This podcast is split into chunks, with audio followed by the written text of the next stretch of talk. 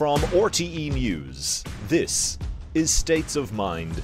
Donald, you're not going to be able to insult your way to the presidency. Little Buddha touch, Sleepy Joe and Crazy Bernie. Mini Mike. I hit Pocahontas way too early. We have a president who is not only a pathological liar. We have a criminal living in the White House. A billionaire who calls women fat broads and horse faced lesbians. Let's just pick somebody, please, and let's start this thing. Let's start it. Pick somebody.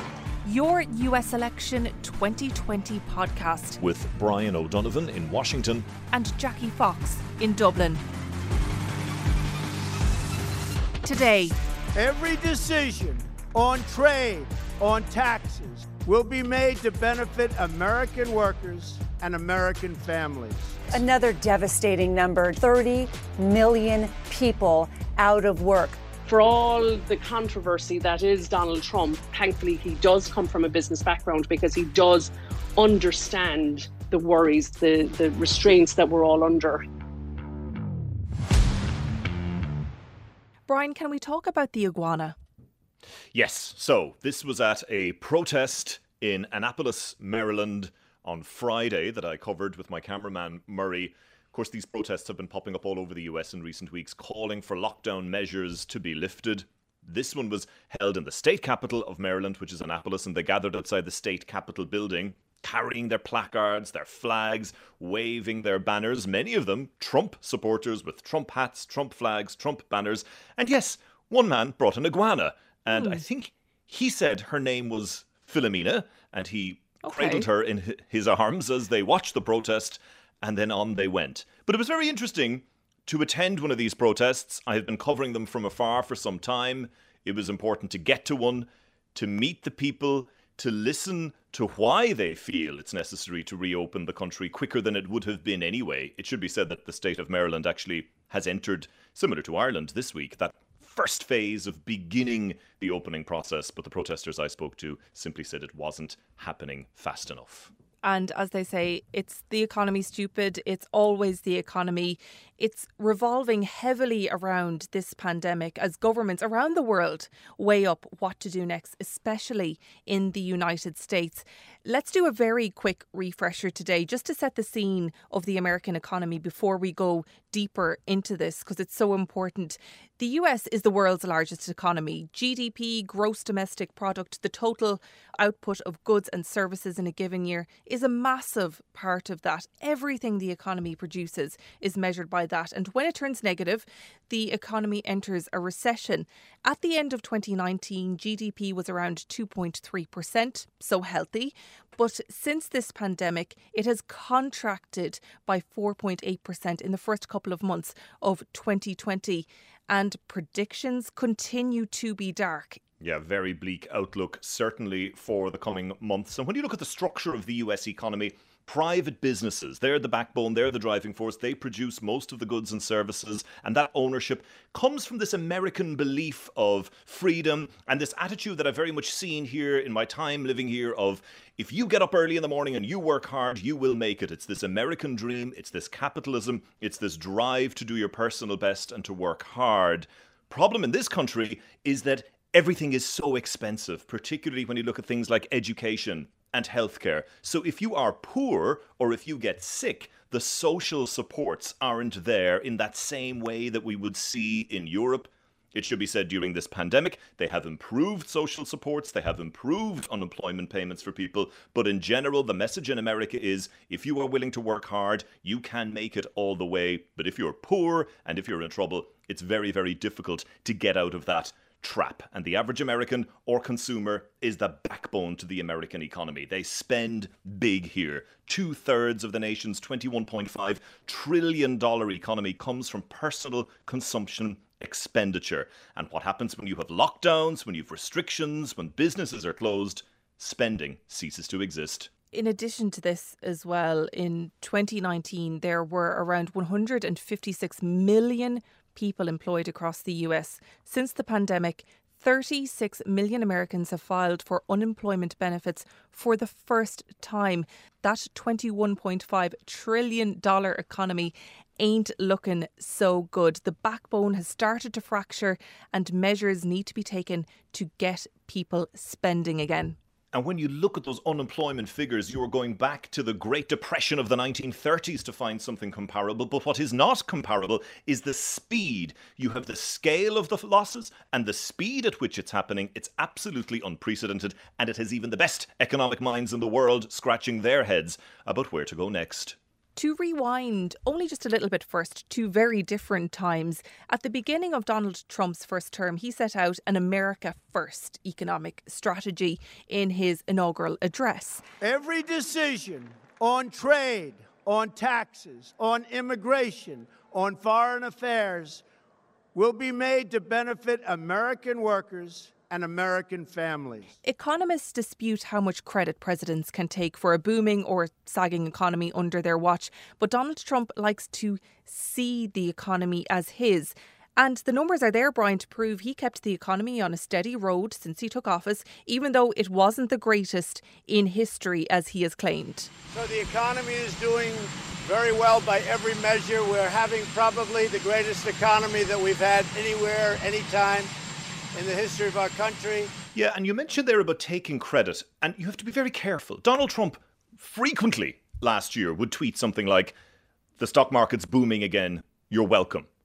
Unemployment at a record low, you're welcome. The problem with that, Jackie, is if you take credit for the gains, you have to take blame for the losses. And most politicians in most countries are very slow to jump on the bandwagon of the stock market's booming thanks to me. Mm-hmm. Unemployment is low thanks to me. Because when the reverse happens, you have to take the blame. Donald Trump does not. Donald Trump then plays the blame game. And if the stock market starts to falter, oh, it's the Federal Reserve for not cutting interest rates early enough. Now it's the virus's fault, which by default is China's fault. There's always a blame game, there's always the fall guy, and it's not him. But yes, you made reference there to his claims of historical strength, that we're greatest economy ever. And look, let's give him credit where credit is due. The economy was doing fantastically well in America. There was a streak of growth that hadn't been seen for some time. But if we go back to that number we spoke about at the start, GDP, gross domestic product, many of the gross domestic product growth figures that Donald Trump has hit have been hit in the past. They were hit during the Obama administration. They were hit way back during the Reagan administration. And sticking with Barack Obama, many Democrats would certainly say, yes, Donald Trump was touting this booming economy, but it was a boom that started under Obama's watch. With Donald Trump in the mind that he was running the very best, the best economy that was his sales pitch into this re election campaign. Vote for me and I'll keep this show on the road and keep America great. But, and there was a big old but here COVID 19.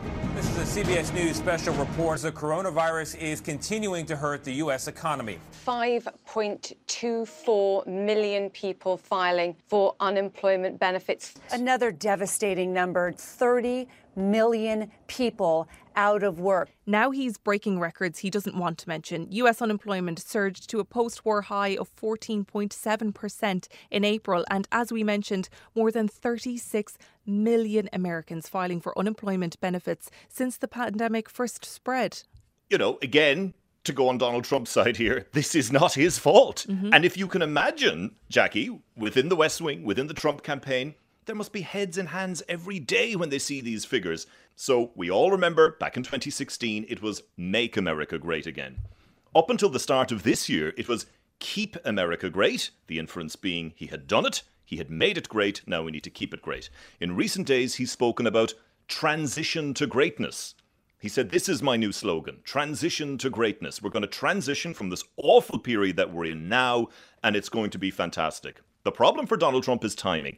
He keeps talking about how the third quarter of the year, which is only a couple of months away, will be the rebound. The fourth quarter will be even stronger, and next year, to use Donald Trump's term, will be tremendous. Now, that, if it plays out, will be great for everybody, but it will be particularly great for him because a third quarter rebound is right around the time of November's election. It'll give him that bounce, it'll give him that boost. But many economists are skeptical, Jackie, that things will have recovered by the third quarter of the year.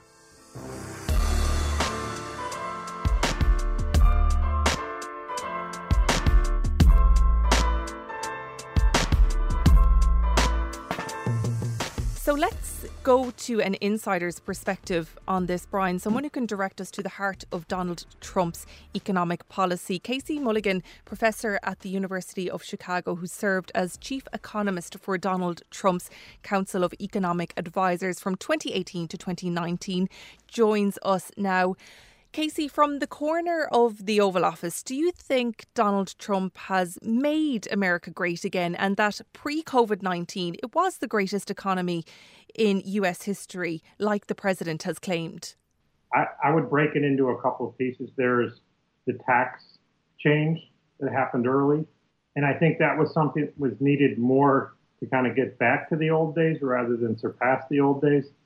Um, we were in a position, as the Irish know better, where we were taxing businesses a lot more than the rest of the world was, and a lot of activity was leaving our country. And he really brought our taxes into line with the rest of the world. So that was kind of needed just to make up for lost ground. On the regulatory area, I think is the area where he's really surpassed many, many presidents before. Take Ronald Reagan, who is known as a deregulator. It's it's clear that President Trump um, was able to deregulate a lot more than Ronald Reagan. Prescription drugs is, is one of his favorites, where prior administrations had allowed foreign companies to monopolize the sale of generic drugs. Um, it should be sold by many companies, but the system had been rigged so that only one company was often selling those drugs. Our people were way overpaying for generic products, which is un- unbelievable. And he rolled that out. And there's at least a dozen examples of that magnitude that it gave our consumers more choice, more affordable options. And that's how, uh, big reason how we got to the lowest unemployment rate in my lifetime. There, there is an argument there, though, that, you know, Trump inherited a strong, great economy from Barack Obama and has done very little to alter its course. Job growth under Donald Trump was roughly equal to Barack Obama's and sometimes even less. Well, Barack Obama started with jobs very, very low, so jobs were going to come back no matter what anybody did. And he got some job growth over a long period of time. It took eight years. He should have done that job growth in two years instead of eight. And he did that in eight years. But by the end of the Obama administration, all the experts, including those in the Obama administration, said, This is it. We are at the peak of the business cycle. You can't go further than this. And we beat the Obama administration's projections by a long, long ways. Um, and it is kind of interesting that the experts, seven out of eight Obama years, they thought the economy was going to do better than it actually did. And then all three of the Trump years, it was the opposite. That the Trump economy outperformed the expectations of the experts three years in a row. And that's because I didn't appreciate some of the things we just talked about. In terms of the outlook post COVID 19, and hopefully we are all keeping our fingers crossed that this pandemic does start to go away and ease over the coming weeks and months, Donald Trump very much touting a third quarter rebound, a very strong fourth quarter, and then a very strong 2021. Do you think he's being overly optimistic? Will the economy start to rebound, do you think, by the third quarter? You know, I, I know from experience that the federal government can get in the way of recovery you know, it'd be fun to sit here and say that only Democrats make those kind of mistakes, but it's not true. I mean, uh, this it, it can be a bipartisan affair, and so I'm concerned that our federal government will get in the way of this recovery. They already have when it comes to Q2. Um, we are in a situation now where, because of the federal government, over half of the workforce can actually make more money by not working. Um, that's not a path to recovery. That is, that's not going to work. Now, I, would like to be optimistic and say that mistake will expire as scheduled, but that's not been the historical pattern. When these sort of mistakes have been made, they've been doubled and tripled down on. And, you know, the, the Trump people are aware of this problem for sure, but for good reason. The president in our country is not a dictator. He has to um, get the other politicians in Congress, for example, to uh, work work with them, and they may insist on continuing these unemployment benefits um, into the third and fourth quarter, and then we're not going to have the kind of recovery. In that case, we won't have the kind of recovery that he's talking about. As someone who has worked with the president, where do you think his mind is at now? If history is any guide, an incumbent president isn't going to have a great shot at re election if the economy tips into a recession under their watch. Well, I mean, you asked two questions. One about the kind of historical pattern between the economy and reelection. Then you asked about the specific president, who's a very unusual person. He's. I have a book coming out, um, but it, it's about a book about a populist president, and we have a populist president. So his mindset is about where his power drives, which is the people, and to a much greater degree than previous presidents. Previous presidents had supporters within, you know, the Washington established folks, you know, the, the interest groups around Washington, like previous presidents. That's not true. The town of Washington is not a fan of President Trump, and he knows. We saw this in the impeachment. I mean, he knows that his power comes from the people outside of Washington. Um, that's why he's continued the rallies. You know, every time I was in a meeting with him, he was talking about what those people wanted, what those people expected of him, you know, what he promised in the campaign, whether it be repealing, uh, you know, the problematic parts of Obamacare or building the border wall. He is always thinking about what do the people want from me, and that that's his mindset. You know, does that is that going to be enough?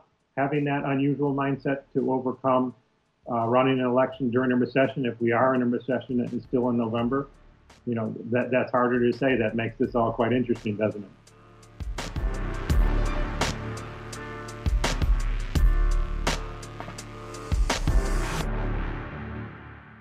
Let's cross over the barbed wire to the other side.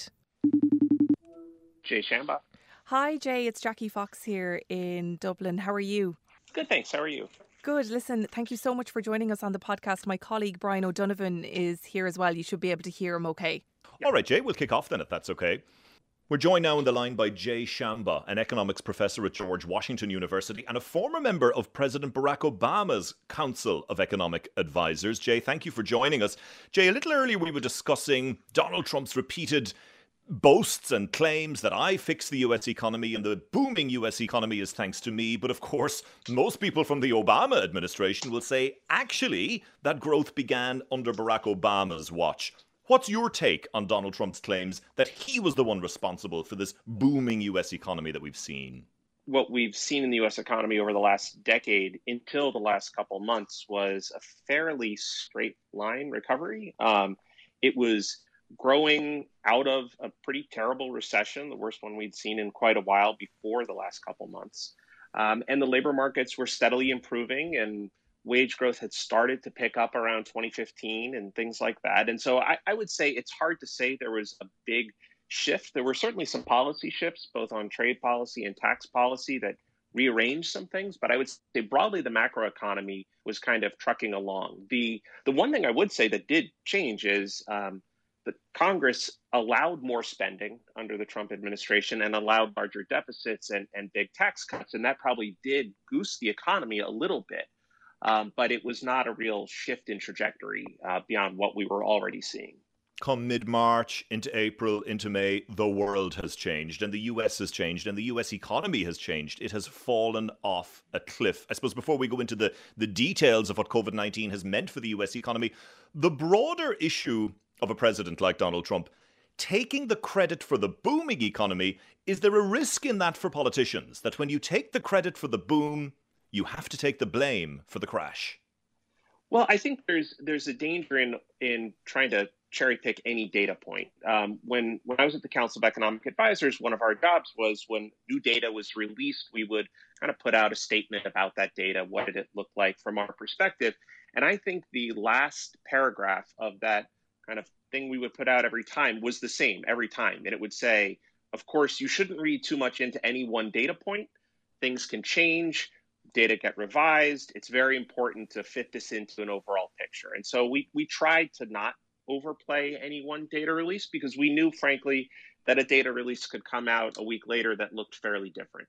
Um, so I would say that, yes, if you try to trumpet any one particular line of data too much, you then do risk kind of the, the public relations aspect of seeing it swing the other way on you. If we turn to Joe Biden for a moment, Jay, this pandemic is forcing him to redraw his own campaign plans. He set out to be a candidate to return things to what they once were before Donald Trump took office. Now he's going to have to have a campaign more focused on the economy. Are there political scars there, though, for when Joe Biden was vice president and being involved in that administration? You know, it's something that you have an insight to. Yes, the economy improved under President Obama's tenure, but people clearly didn't feel it. What needs to change this time around to make sure that people on the ground feel the difference? Well, I guess I would say I think certainly many people felt that. I think when you take the unemployment rate from 10% to 5%, that that means a lot to people. And I would say towards the end of the Obama administration, really starting in 2014 or 15, you did start to see wage growth pick up. But I think there was a real realization within the administration that just because a lot of the headline numbers look good, that doesn't mean it's reaching everyone. And so I think that will likely be a big piece of where Joe Biden goes. I think it's what you've already seen him talk about is the both the people and places that feel like they've been forgotten by the economy and trying to do more for them. And I think that will be a big focus coming out of where we are. Um, I think there there are also though a lot of lessons from that time that I think um, are important. I think you've seen uh, candidate Biden talking about, and I think others will continue, which is things like under the Obama administration, there was an initial jolt of uh, fiscal policy to support the economy, but then Congress blocked a lot of subsequent actions that the administration proposed. Uh, the importance of getting some of those things to be keyed off the economic data to make sure that we're not kind of driven by a political calendar, but by economic data driving our response, I think is one thing. And the other thing that I think is really unique for the United States compared to, frankly, most um, other places around the world, and in particular in Europe, is the importance of state and local government spending relative to the national government. And in the United States, the states spend a lot of money and do a lot of the hiring, but they also operate under balanced budget amendments that the federal government doesn't have. And so back in 2010, 11, and 12, we saw the states, their budgets were in a lot of problems because they had kind of just come through a recession. So they wound up actually having to cut back a lot and fire people or not hire people. I think we're already seeing the hints of that to come. And that's the kind of thing that could make what could, in theory, be a shorter recession. It could drag on a lot longer if you don't get the right policies in place and ahead of the game. And so I think that's one thing where whoever is president in January of 2021, both trying to make sure support lasts as long as the economy needs it and trying to make sure the state and local governments don't undermine the recovery going forward, those are going to be two real tests for whoever is president at that point. You mentioned, Jay, the political calendar versus the economic data. Donald Trump keeps talking about a rebound in the third quarter of the year and a very strong year next year. And of course, that would suit him politically perfectly. If there was a rebound in the third quarter, it would boost his re election chances come November. What's your own take? When do you anticipate that we will start to see the shoots of recovery and some sort of a rebound? Well, I think um, at some point you'll see rebound frankly fairly soon in terms of growth rates. And I think it's just important for people to always remember this that you know if you lose 20 million jobs and then you gain a million jobs, a million job gain in a month is kind of a historic gain in the United States. That would be fantastic. But coming off losing 20 million, you're still in a very bad economy. That's going to be one of the real challenges for kind of sober economic anal- analysts looking at what's going on um, is I think politicians are, are going to have a lot of ability to kind of spin data and say, we just had record job growth. And It's like, well, it's record job growth off a really terrible drop. We will be less shut down this summer than we were in the second quarter. And so the, the kind of the third quarter will certainly look better than the second quarter, or we hope. The only thing that really could hold all that back is if the public health measures fail. And I think that's where sometimes you see a kind of people posing a tension between public health and the economy and saying you have to choose one or the other. I think if there is a real strong rebound in the virus in the United States, that is the thing that will really destroy the economy. If if we have to go back into lockdown again, if or even if there's no lockdown, but if people just don't feel comfortable leaving their homes and doing the things they need to do for the economy to have its normal course of activity, uh, I think you could see it fall back. So I think that the question of what the economy will do is really a question about where we are in public health.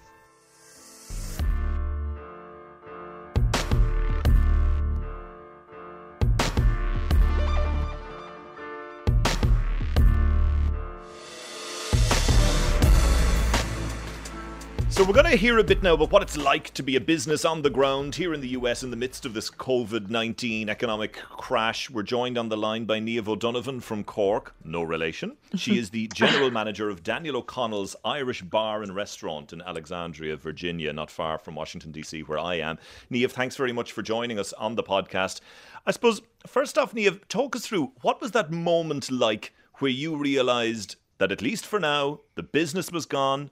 The staff were gone, you had to put up the shutters, and it was all over, and everything had to be parked at least for a period of time. What did that feel like personally? To be honest with you, um, sheer disbelief. Just you know when you're you're standing there at St Patrick's Day, so you can picture it. It's our busiest day of the year.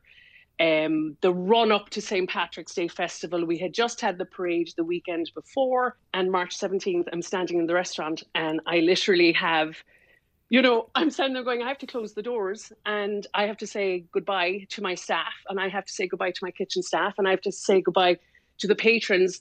And it was just sheer disbelief of, is this really happening? And what position are you in now, Niamh? Are you back open? Were you able to rehire the staff again? Thankfully, phase one, as I would call it um, for O'Connell's, is I was able to offer people back their jobs and again, though, it is a tricky scenario in the sense where you've a lot of people who are genuinely scared. You know, I have phone calls from my staff going, okay, Niamh, this is great. Thank you for giving me my job back, but I have aging parents at home.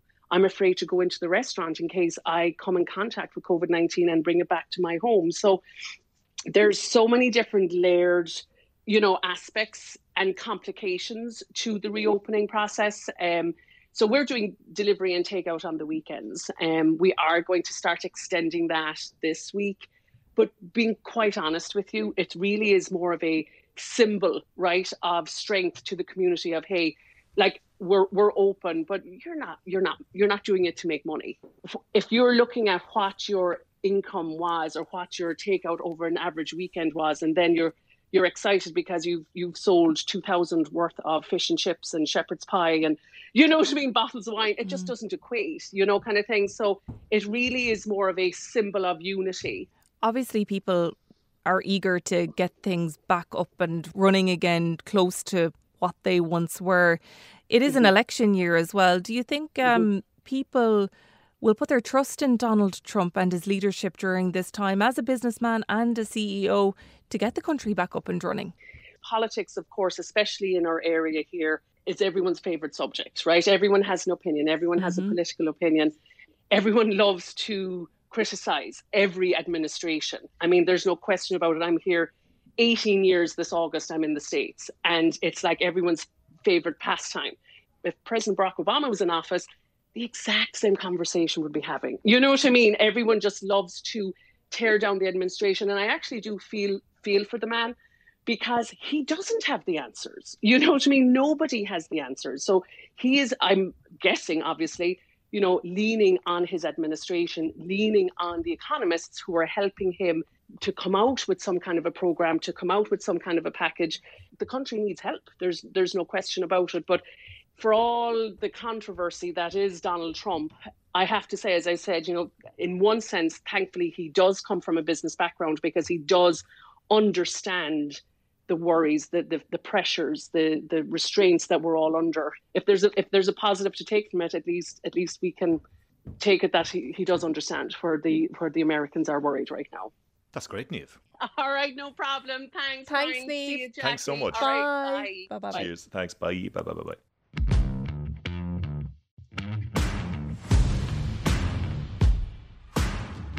So, Brian, holiday time next week for you, anyways. It is Memorial Day. Memorial Day, that's right. So we don't get a May bank holiday weekend at the start of May like you do in Ireland. It's Memorial Day, which is uh, at the end of May, and Memorial Day traditionally is about honouring members of the US military who died in service. And it's a nice holiday because it traditionally marks the start of the summer season, and it's one of those big outdoorsy, almost 4th of July esque holidays where you're supposed to go out and go to the beach, and there's parades and there's uh, barbecues outside and that kind of thing. But of course, not anything anymore. big and public, nope, not going to happen. A lot of um, states and cities have announced that the beaches will be open next weekend for Memorial Day weekend, but New York City, which has some beaches, has said it will not be reopening its beaches. No great surprise there, I suppose, because as we all know, New York very much remaining the epicenter of the COVID 19 outbreak here in the US. Absolutely. Well, listen, I'll chat to you next week, anyways, and enjoy your little holiday time. Thanks, Jackie. Talk to you next week.